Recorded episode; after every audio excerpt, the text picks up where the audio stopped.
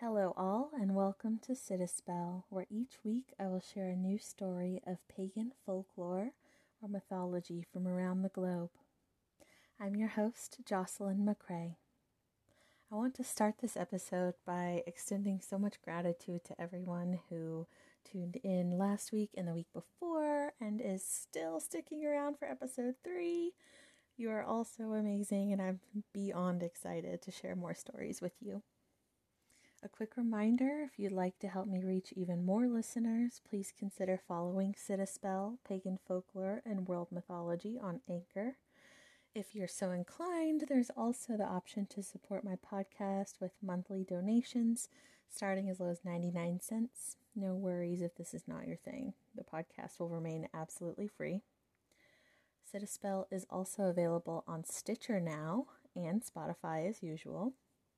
You can stay caught up on the latest updates by following me on Instagram at sit.a.spell.podcast, on Facebook at Sit a Spell Pagan Folklore and World Mythology, and on Twitter at Sit a Spell underscore pod. For today's origin story, we will be traveling to ancient China. Come on in and sit a spell. It's story time.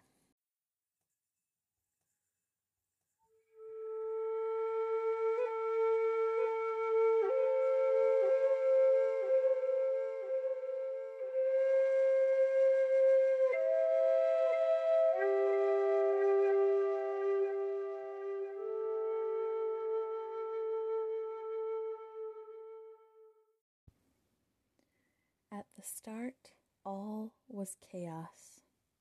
The yin and the yang, stark opposites like dark and light, hot and cold, masculine and feminine, existed in anarchy, a tangled, muddled cosmic mess within the confines of a celestial egg. Amongst the chaos inside the egg, a giant being lay curled up tightly sleeping infinitely in a realm without time.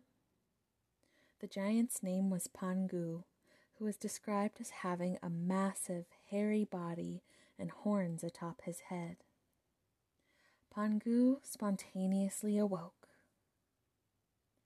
When he fluttered his eyelids open, there was only blackness. When he tried tuning his ear to his surroundings, there was only silence. Displeased and unnerved by his environment, Pangu began stretching his massive limbs. He was created out of the chaos, bearing a mighty axe, which he swung at the walls of the egg, eventually breaking his way out with explosive force. The yin and the yang began separating from each other. Everything dark and heavy, the yin, fell downward, creating the earth. Everything clear and light, the yang, floated upward, creating the sky.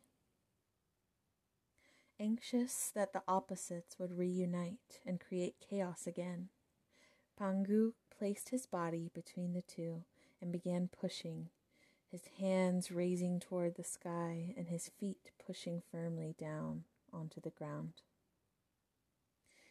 Day after day, the giant stood on the earth and pushed it and the sky away from each other, ten feet more every day.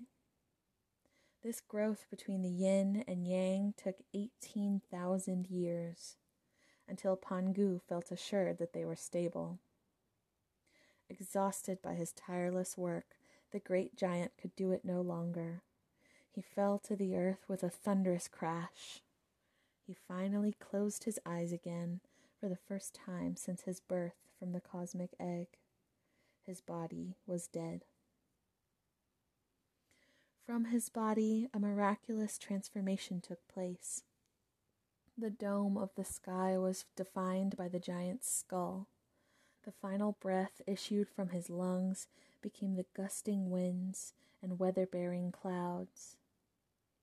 His voice became the rolling thunder. His left eye was set ablaze and became the sun. The right eye gleamed brief, brightly and became the moon. The stars and other celestial bodies of the Milky Way were derived from the hair on his head and the whiskers of his beard. His expansive body and limbs created five great mountains. The blood that poured from him created roaring, meandering rivers and vast, tempestuous oceans. His veins created pathways and roads in the earth. His muscle became fertile land. His skin and hairs from his body became flowers, trees, and all vegetation. His teeth and bones became the rocks and the metal, while the marrow from within the bone transformed into precious jade and pearls. The sweat that dripped from his pores during this 18,000 year task became the nourishing dew and rainwater necessary for all life on earth to thrive. There are two differing beliefs about human creation. The first says that when Pangu's body died, the fleas and lice that inhabited his hair jumped off onto the earth. Their bodies were filled with Pangu's spirit so they became conscious, sentient, and the first generation of our ancestors. The second belief is that Pangu sculpted humans from clay with his hands and tools. He gave his consciousness to the clay figures, making them human. Before he was able to finish creating each human, a formidable rainstorm arrived. In a hurry, he completed the last few humans which were in turn created with physical disabilities. It is said that Pangu's body died, but his spirit never really ceased. This supports the ancient Chinese belief that humans are the soul of all matter. Pangu remains nowhere, yet everywhere, eternally.